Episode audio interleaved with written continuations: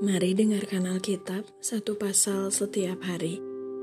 1 Korintus 3 Perselisihan Dan aku, saudara-saudara, pada waktu itu tidak dapat berbicara dengan kamu seperti dengan manusia rohani, tetapi hanya dengan manusia duniawi yang belum dewasa dalam Kristus. Susulah yang kuberikan kepadamu bukanlah makanan keras, sebab kamu belum dapat menerimanya. Dan sekarang pun kamu belum dapat menerimanya, karena kamu masih manusia duniawi. Sebab jika di antara kamu ada iri hati dan perselisihan, bukankah hal itu menunjukkan bahwa kamu manusia duniawi dan bahwa kamu hidup secara manusiawi? Karena jika yang seorang berkata, Aku dari golongan Paulus, dan yang lain berkata, "Aku dari golongan Apolos." Bukankah hal itu menunjukkan bahwa kamu manusia duniawi yang bukan rohani? Jadi, apakah Apolos?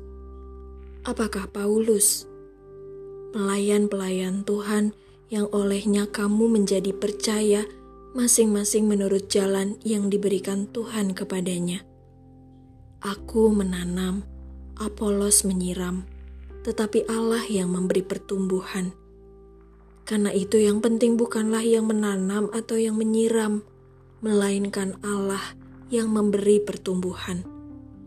Baik yang menanam maupun yang menyiram adalah sama, dan masing-masing akan menerima upahnya sesuai dengan pekerjaannya sendiri.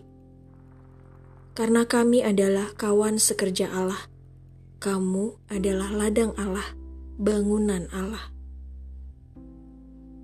Dasar dan bangunan sesuai dengan kasih karunia Allah yang dianugerahkan kepadaku, aku sebagai seorang ahli bangunan yang cakap telah meletakkan dasar dan orang lain membangun terus di atasnya.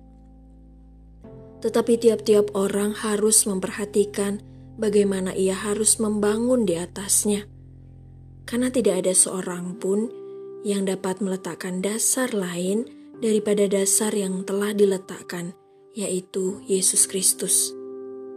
Entahkah orang membangun di atas dasar ini dengan emas, perak, batu permata, kayu, rumput kering, atau jerami.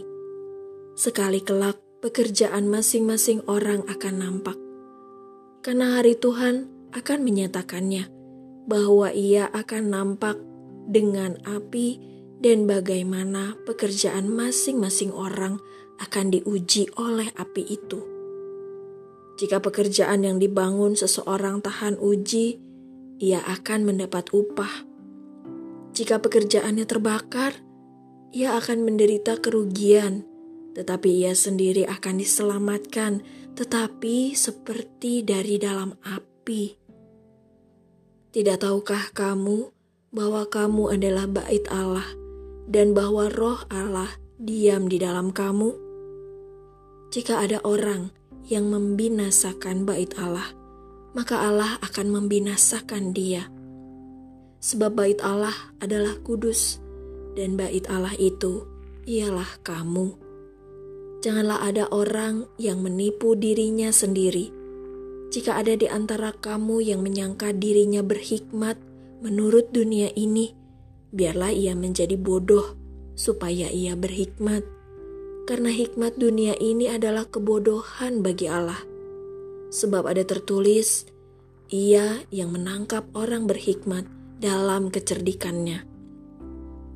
Dan di tempat lain, Tuhan mengetahui rancangan-rancangan orang berhikmat sesungguhnya semuanya sia-sia belaka.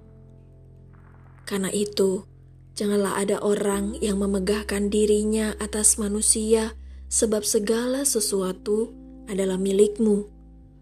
Baik Paulus, Apolos, maupun Kefas, baik dunia, hidup maupun mati, baik waktu sekarang maupun waktu yang akan datang, semuanya kamu punya tetapi kamu adalah milik Kristus, dan Kristus adalah milik Allah.